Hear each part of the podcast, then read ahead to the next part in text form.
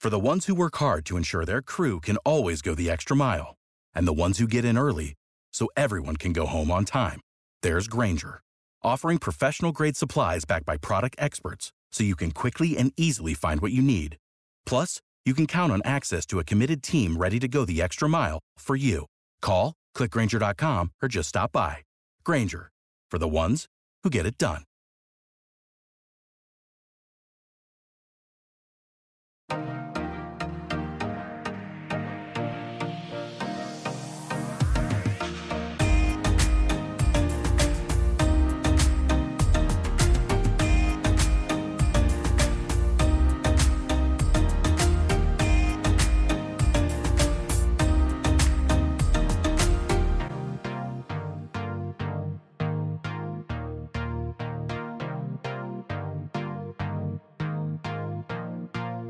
Happy hump day, everybody. Welcome to Wednesday's edition of Murph's Boston Sports Talk. I am your host, James Murphy, a k a. Murph. You can find me at Murph's underscore Boston ST on both Instagram and Twitter.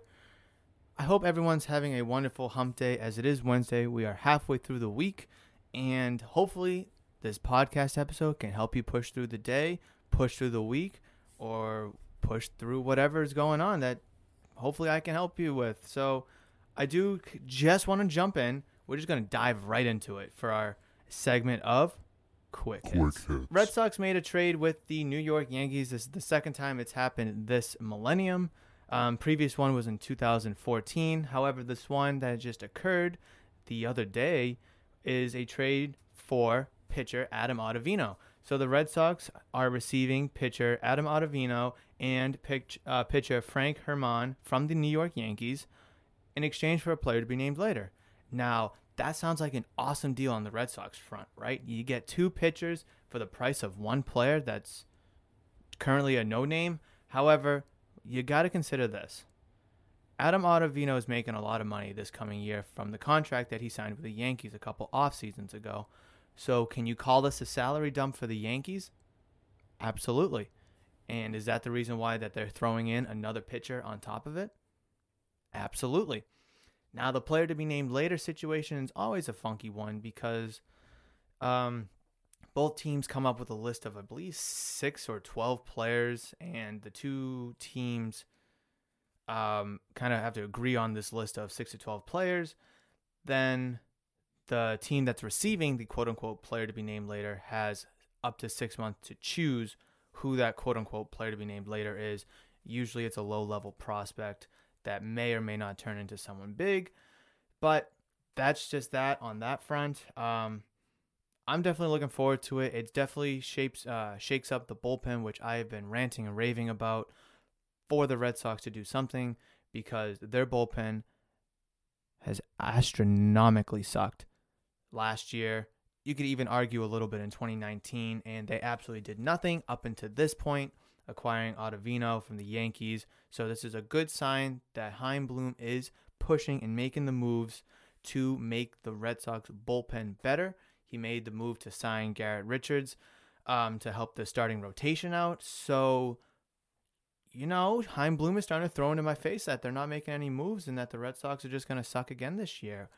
Well, I still stand by that point that they're going to suck, but he uh, he is making some moves in an attempt to be better, so I have to acknowledge the attempted moves and the attempted um, acquisitions he's making in order to help this team go above and beyond and over the top. Obviously, I mentioned before that these are good supplemental moves for something later on for a bigger splash. Adam Ottavino is definitely not that big splash, but it's definitely not a small ripple.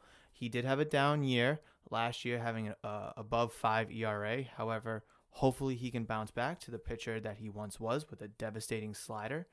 And uh, we're just going to have to wait and see on that one, because I definitely think that this is a huge upgrade for the Red Sox bullpen, regardless of his um, twenty twenty-one salary. And I really think that if he can get back on track, that Ottavino can be a weapon in late games for the Red Sox and their bullpen. So I'm definitely excited about this trade. Uh, regardless if it's with the Yankees or not, will that player to be named later help them down the road? Potentially, but you can't fear helping an opponent when you desperately need help as well. Look at it. You get in two pitchers for the price of one player when you definitely need pitching help. So we're going to have to see who that player to be named later is down the road. We're going to have to see how this trade turns out a couple months into the season or so. It's just going to be one of those wait and sees. So I'm definitely excited that the Red Sox made a move. They brought in an arm, a name, like a big name arm. And I'm definitely looking forward to see how it affects both the Red Sox and the Yankees, being one of the most historic, uh, historical v- rivalries in not just baseball, but all of sports. And then my second quick hit take is I want to kind of go through my top five. Well, I guess in this case, it's going to be top six Patriots Super Bowl teams. Now, I know the Patriots aren't in the Super Bowl, and I know that they sucked this past year. But with Tom Brady making it to his tenth Super Bowl, in which he won six with the Patriots, six out of nine appearances with the Patriots, his tenth being now with the Bucs. I just want to take a second and reflect upon the past six Super Bowl victories for the New England Patriots that Brady's been a part of. I feel like this is a nice, uplifting little little segment right here, because I have been talking a lot of crap about the Patriots based off of their twenty twenty season and what I hope that they do in the offseason. But I do have to take a moment and reflect on the Patriots' previous greatness, on Brady's previous greatness, and I can't ignore that. So I want to list off, in order, my top six Super Bowl teams of the New England Patriots to have won said Super Bowl.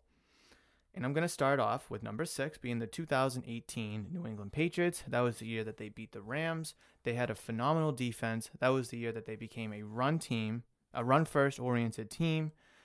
And they stopped the Rams' juggernaut on offense, um, their juggernaut offense. So that's definitely something to take note of. However, was it their best team? No.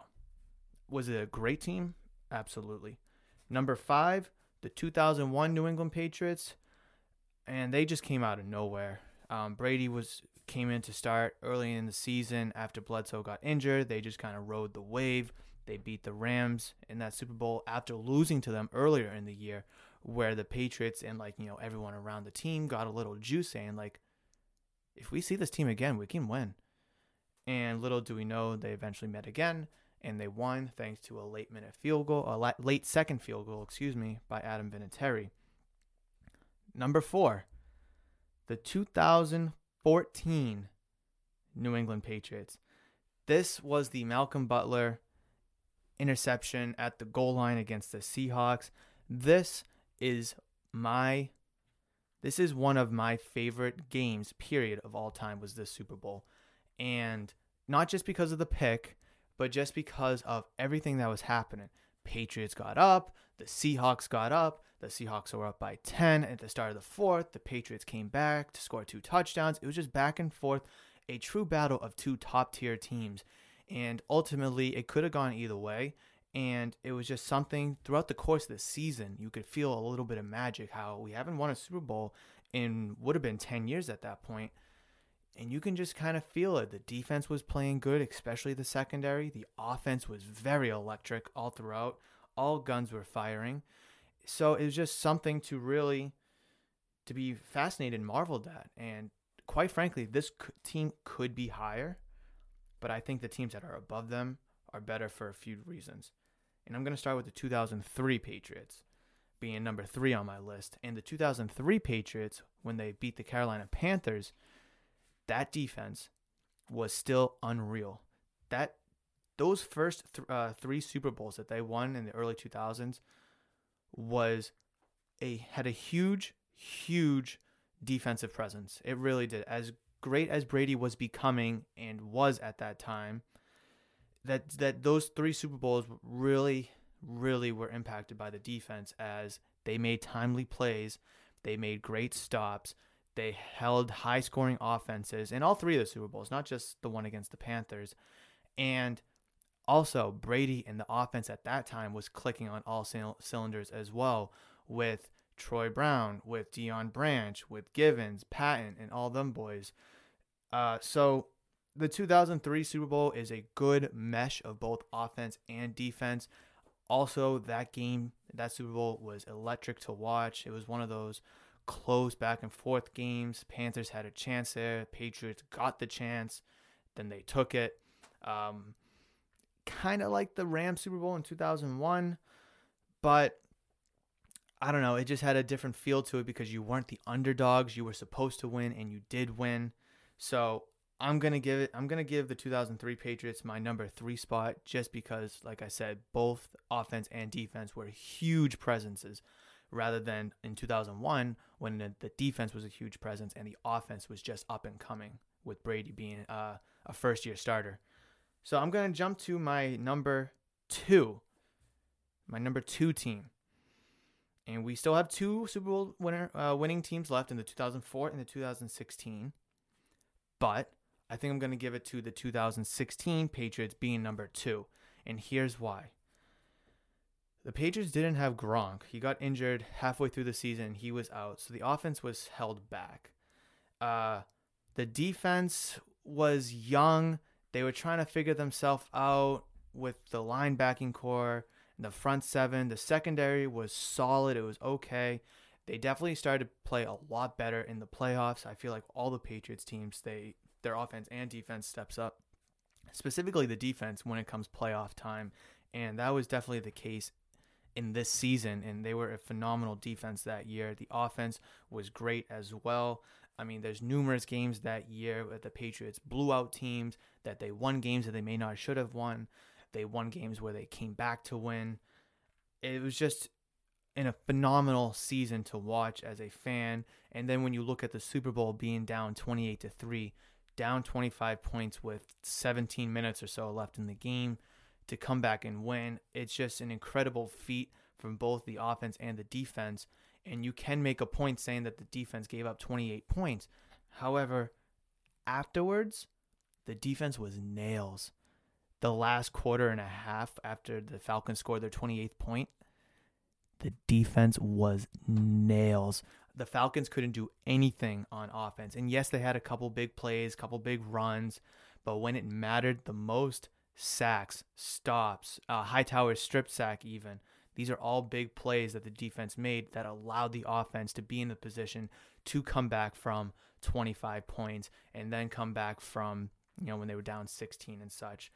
Being down sixteen is two possessions, but you need two touchdowns and two P A Ts, which I think the P A Ts are probably harder to get. So for all those reasons, that's why the two thousand sixteen twenty-eight to three New England Patriots are my second best Super Bowl team to win out of the six. And that leaves the two thousand four team to be number one. And the two thousand four team is very similar to the two thousand three team, except this year, not only was the defense top tier with all them bad boys over there, but the offense, the offense has arrived. And now they had Corey Dillon in the backfield, still with Kevin Falk. I mean, those guys were beasts, let me tell you. I mean, the offense was a juggernaut themselves. The defense was impenetrable themselves. I mean, I mean, to go back and to win the Super Bowl the year before, and then have the the grit and the grind to play a full scheduled season, then go on to the Super Bowl and to win it again, be two-time defending champions, to be three times in four years is insanely difficult to do. And the Kansas City Chiefs have a chance to become the first team to win the Super Bowl in back-to-back seasons since the two thousand three two thousand four Patriots. Will that happen? That is yet to be foreseen. But that team was unbelievable to watch. I mean, the Eagles did what they could to make it a game. Ultimately, it was still a game. Timely defense uh, kind of sealed it for the Patriots that year when McNabb threw the pick. But what can you say? And the reason, one of the reasons why the two thousand four team is number one and maybe not two thousand three is if you look at the two thousand one, three, and the four teams, the defense is the mainstay. I think the defense only got better over time, but the offense is what grew. From two thousand one, it was a, a first-year starter, second-year player in Brady with an offense that had some pieces but, you know, didn't have it together.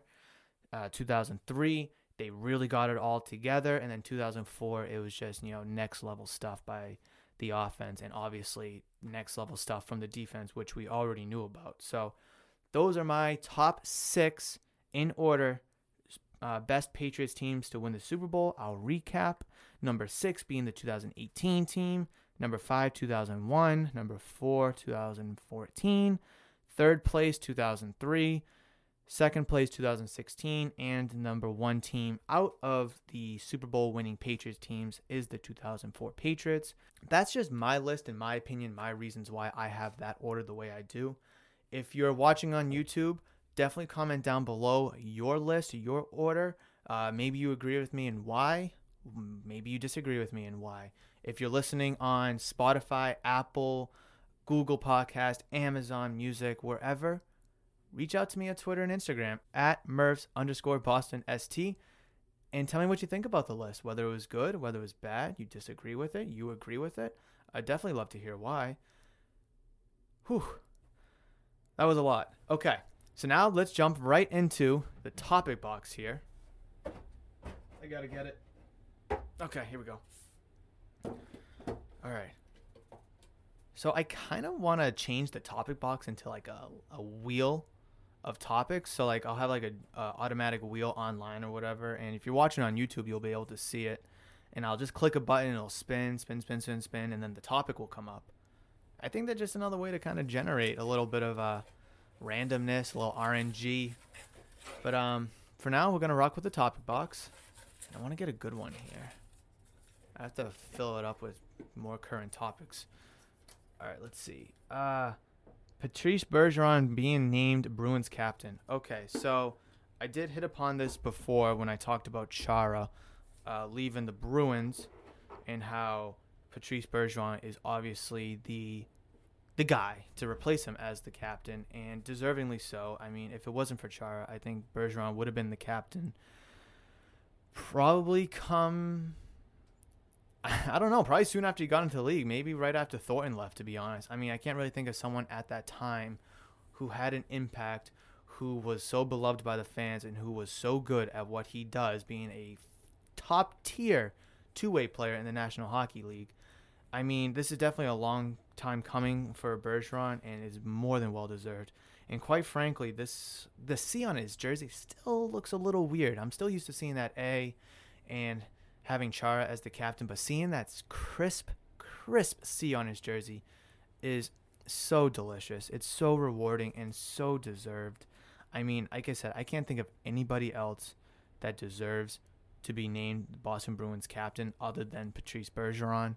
I mean, the dude has put blood, sweat, and tears into every game, every every play, every possession, every season, it's every hit. He's just so smart. He's so strategic with the puck, and him being on that top line with Pastrnak and Marchand, all three of them meld together and work so good together. But I really think it centers around Patrice Bergeron. And like I said, I don't want to rant about it too much, but him being named Bruins captain is is so rewarding, is is well deserved, and probably overdue. But I mean, you had Big Z in front of you on the team for uh, fifteen, fourteen years, so there's not much you can do there. But it's about time, and I'm so happy for him. That's really all I have to say. It's it's just that simple with Patrice Bergeron. I mean, who else was going to be the captain? Brad Marchand? Maybe, but you, no, you can't. And actually, the Bruins did a joke when they named Uh, Bergeron the captain. I actually have it in the topic box. I'll just talk about it now. That um, ownership kind of played a joke, and that they named Brad Marchand the team's captain. So they had Marchand come up, give a little speech, and he was like, "Yeah, this is nice and all, but you know, all jokes aside, I think we all know who this belongs to." And then they finally announced that it was Bergeron, and the video of Bergeron's face, he had no idea it was a joke. He looked so upset. I'm not even kidding. I, I, when I was watching the video, I felt bad for the guy because he thought someone else was named captain over him. And I don't think that's selfish at all. Like I said, well-deserved, overdue, and stuff like that. I mean, it, it was at the end of the day, he was laughing because it was a joke and it was funny and all. But, I mean, like I said, that's in here somewhere as a topic, but if I pull it, I'll just skip it because I just talked about it now. Um, let's get something good here. Yeah, what do we got? What do we got? Ooh, okay. So, the Patriots' top three positional needs. Well, we all kind of know they need a quarterback, right?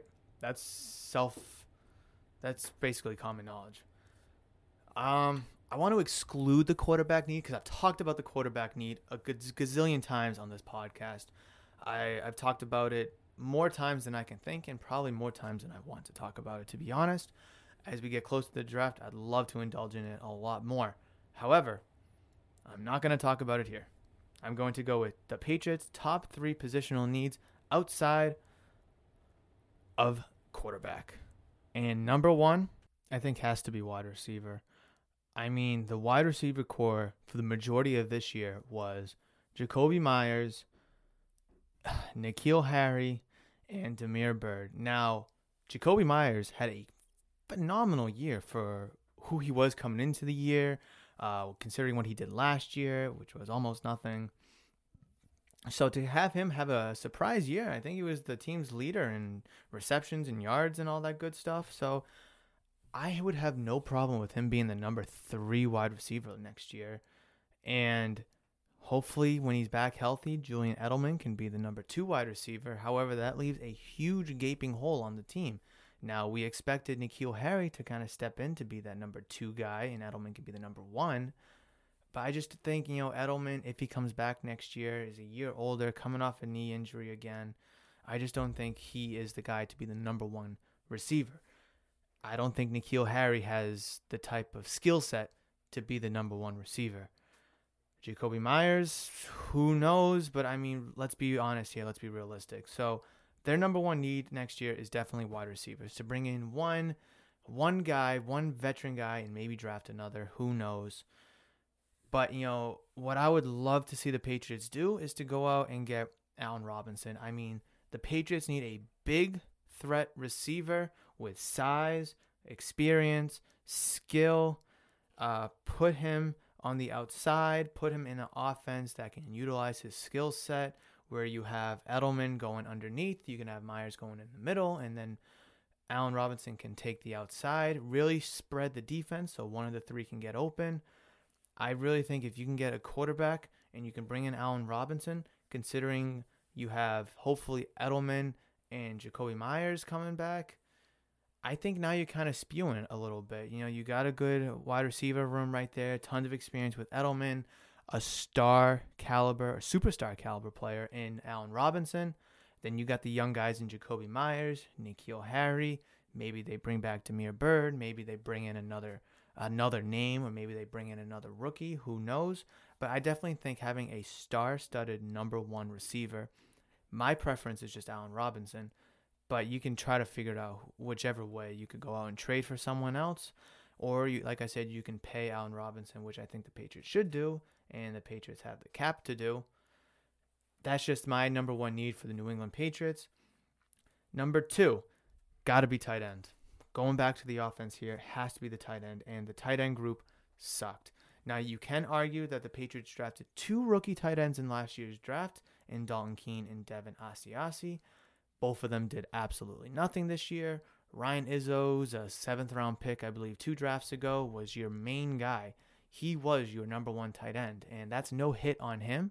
I'm not trying to bash Ryan Izzo, but I mean, in an offense that is used to having two stud tight ends, or at least one stud tight end, now has nothing there, and they're getting absolute zero out of it, which is putting more pressure and stress on the wide receivers to improve their play, and also putting more pressure and stress on your run game to be better and to um, perform. And when one goes, that just puts more pressure and stress on the other. Therefore, the defense can sell out on the other factor of your offense. And now when they lock that down, you have no offense at all, which we saw for the majority of the season. When you have no wide receiver or tight end play, when you have all your all your eggs in one basket in the run game, all the defense has to do is fill up the box and stop the run, because they know you can't pass on them because you have no threats out there. So I think addressing wide receiver being number one and definitely a tight end is definitely number two. I mean, what can they do? Can they go out and get Hunter Henry? Yes. the the Los Angeles Chargers tight end. I think that would be a great acquisition as he is projected to be a free agent. Could they um, tag him again? Probably. Should they? Who knows?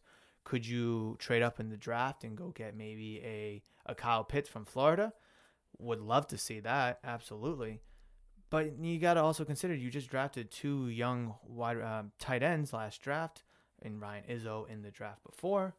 So it's, you kind of have to, you want to just go with a young tight end group and kind of go with the, with that group. Do you want to bring in experience? Do you want to bring in a star?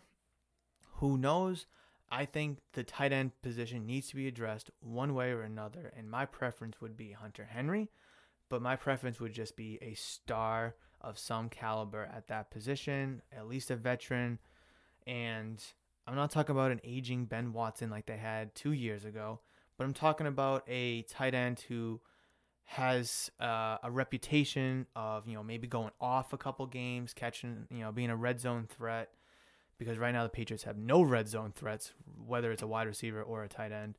So I think having that tight end threat in the end zone can really help spread that defense even further. Because now the defense has to match up with this six four, six five tight end, you know, where you can just throw a goal line fade to and they can go up and catch it.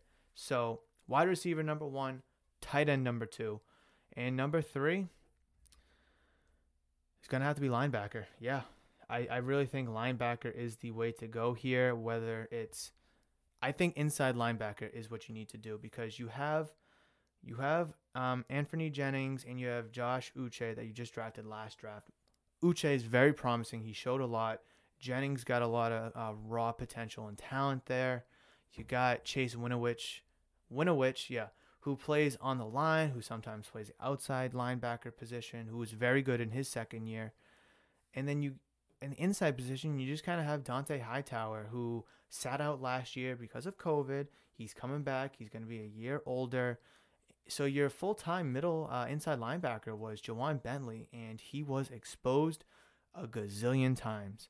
And as nice as a supplemental linebacker piece he is to that unit, he can't be a top inside linebacker or a top linebacker for your, your front seven period.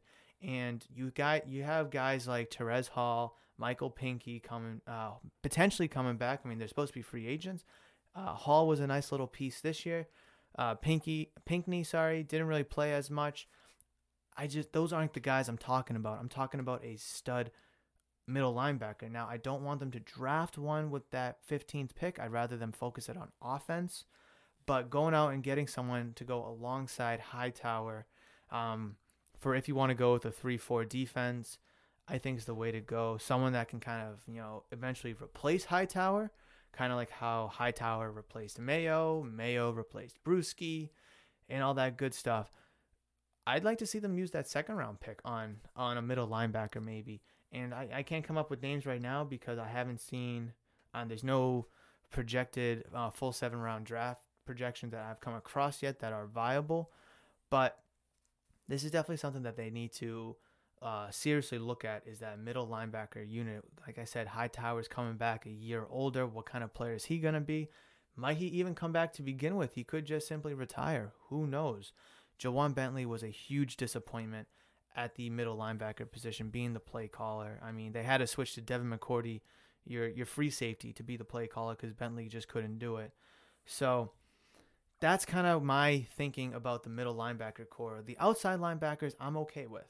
I like them. Now, could they switch Jennings, Uche, or Winovich to the inside? Maybe, but now you're giving up something on the outside, and now you got to address that position yet again. So it's definitely something you have to be very careful and play with because you don't want to mess what you have good to make something bad become good. Now what was good is now bad. That's a lot of back and forth, but I think it makes sense. So those are my three top priorities for the Patriots to address in terms of their positional needs. Number one being a wide receiver, a star-studded wide receiver, whether you trade or if you sign via free agency.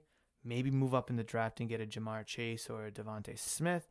I'll accept that as well. Number two, uh, tight end, going after Hunter Henry, maybe trading for somebody. I would probably advise not drafting a tight end here unless it's Kyle Pitts. And then number three, addressing the inside linebacker group, um, trying to get someone to play alongside Dont'a Hightower, who can take that pressure off of him if he does decide to come back, which is not a certain as of now.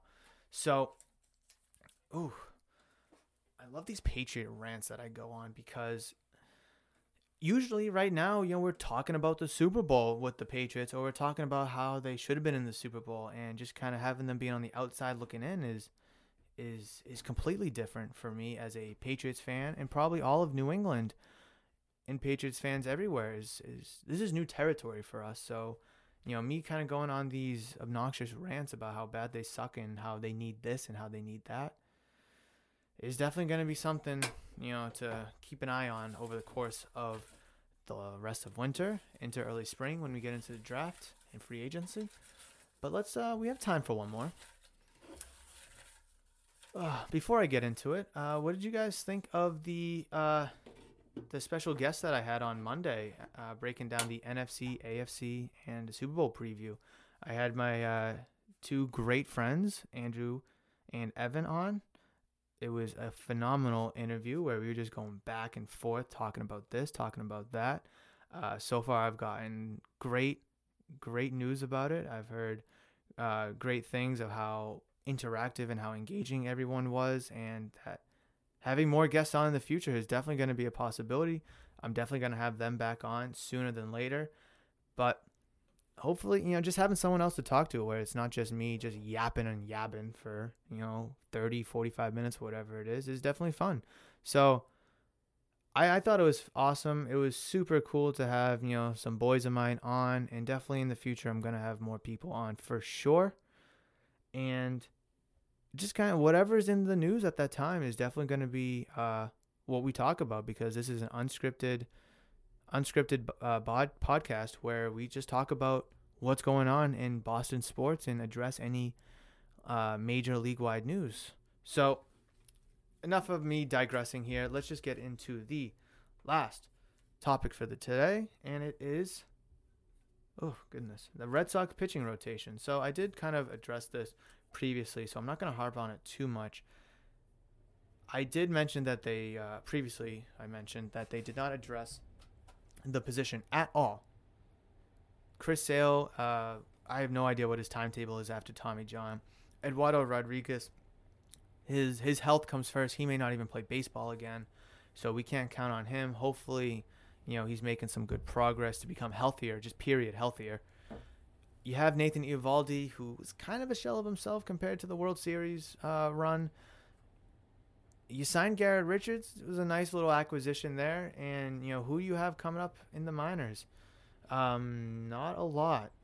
Not a lot. I must say, though, I must say, I was very impressed with Tanner Houck um, and his... Um, brief time with the uh, Red Sox this season, in the shortened season. I was very impressed with uh, just his presence and his and his stuff on the mound. It was very, very electric. It was very good stuff. He's a young, promising pitcher, which the Red Sox don't have a lot of, and I'm definitely looking forward to seeing him in the rotation moving forward, and hopefully for uh, years to come. The same with Jay Groome. I think these guys are are good, young studs that have the potential to be the guys in the rotation uh, once, you know, Chris Sale gets older and Eovaldi gets older and they kind of start to fade out. But, I mean, a rotation with those two, um, Groome and Hook, and then you can throw uh, Eduardo Rodriguez back in the mix. That's a solid rotation. But right now with uh, Hook, um, uh, Groome, Richards, Eovaldi, that's solid. That's okay, but it's still... You're missing that ace and that stud and Chris Sale or whoever it is. But f- for the Red Sox, it's Chris Sale. And that's something that's going to be definitely missed because, you know, to avoid a sweep, you bring out your ace. Uh, when you've lost three of four, you bring out your ace to kind of stop it. It's the start of a, a huge weekend series against the Yankees. You bring out your ace. And I think right now the Red Sox don't have an ace. Their ace is kind of injured, obviously, with Tommy John. But what kind of pitcher is he going to be post-Tommy John? We don't know. I, I'm going to stay on the trend that the Red Sox pitching staff, period, not just the rotation, but their staff, period, needs significant help. Bringing in Garrett Richards, bringing in Adam Ottavino, which I mentioned on my segment of Quick Hits, are both big steps in improving the team. These are all supplemental pieces, though, to hopefully something bigger and better down the line. So I'm not going to go on too much of a rant about the Red Sox uh, pitching staff because I've done that also a, a gazillion times. But just know that there are a couple pieces on the Red Sox roster, young pieces that can have a huge impact as they make their um, step from year one to year two. Also, a couple of the acquisitions that the Red Sox have brought in via free agency have been nice. Hopefully there's another shoe to drop, whether it's in the bullpen, in the rotation. We're just going to have to wait and see. But it's definitely going to be interesting to see where the Red Sox take the rest of their offseason as we come across spring training in just a few weeks. So it's definitely going to be interesting, like I said, to see what final moves that the Red Sox may make, if there's any final moves to be made. And as I'm looking at the Red Sox uh, roster, Adam Ottavino is already on there, listed as number zero, uh, which was kind of expected. But, yeah. So, that was quick. Wow, they updated that super, super quickly. So, that's going to kind of wrap it up for this episode of Murph's Boston Sports Talk. Hopefully it was enjoying. I covered a variety of topics. I covered all three sports except basketball. So hopefully we can... That was me shaking the topic box. Hopefully we can talk about a little bit of basketball. Celt- uh, Tatum came back um, from COVID. I don't know if he was... Um, I don't know if he was diagnosed with COVID, but I think he was a close contact or whatever. But he was back against the Bulls. He looked good, like he never missed a step, which is a promising sign. But overall, it's a definitely an interesting time to be a Boston sports fan. Uh, so much chatter about free agency and the draft from the Patriots' perspective. How do you feel about Brady being in the Super Bowl and the Patriots aren't? That could have been you, but yeah, you just kind of sat on your hands and, you know, I don't know. You did nothing about it. So Red Sox make, trying to make some moves, trying to become a uh, contender of sorts in the American League East and in the American League in general. And then the Bruins, they got a nice overtime win against the uh, the Penguins last night, which is definitely promising because their fifty-six game schedule is going to go by quick, and it's also going to be against a lot of good teams. So we've got to buckle up for that. Overall, excellent episode covering a, a variety of, of topics going from left to right, up and down. It was a great time. But if you have anything that you'd like to add, reach out to me on Twitter and Instagram at Murph's underscore Boston ST. The S T stands for Sports Talk.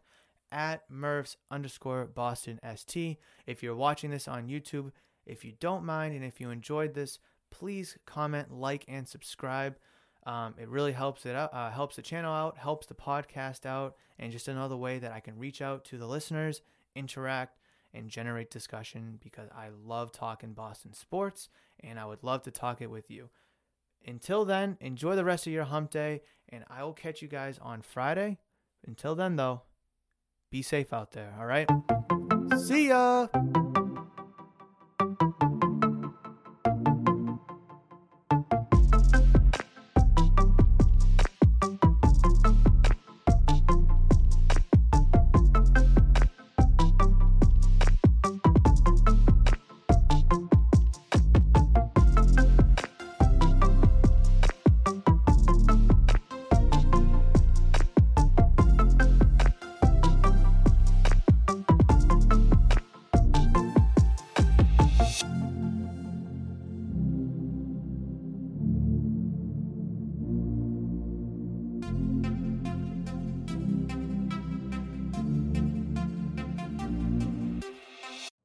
You know how to book flights and hotels. All you're missing is a tool to plan the travel experiences you'll have once you arrive. That's why you need Viator. Book guided tours, activities, excursions, and more in one place to make your trip truly unforgettable. Viator has over three hundred thousand travel experiences to choose from, Everything from simple tours to extreme adventures and all the niche, interesting stuff in between. So you can plan something that everyone you're traveling with will enjoy. Real traveler reviews give the inside scoop from people who've already been on the experiences you're considering, so you can plan with confidence. Free cancellation helps you plan for the unexpected, and twenty-four seven customer support means you can travel worry-free. Download the Viator app now and use code Viator ten for ten percent off your first booking in the app. Find travel experiences for you. Do more with Viator. Sick of being upsold at gyms? My guy, you're currently a base member. For ninety dollars more, I can upgrade you to our Shred membership. For one hundred thirty dollars more, you'll be a swole member. And for just three hundred dollars more, you'll reach Sweat Platinum. At Planet Fitness, you'll get energy without the upsell. Never pushy, always free fitness training and equipment for every workout. It's fitness that fits your budget. Join Planet Fitness for just one dollar down and ten dollars a month. Cancel anytime. Deal ends Friday, May tenth. See Home Club for details.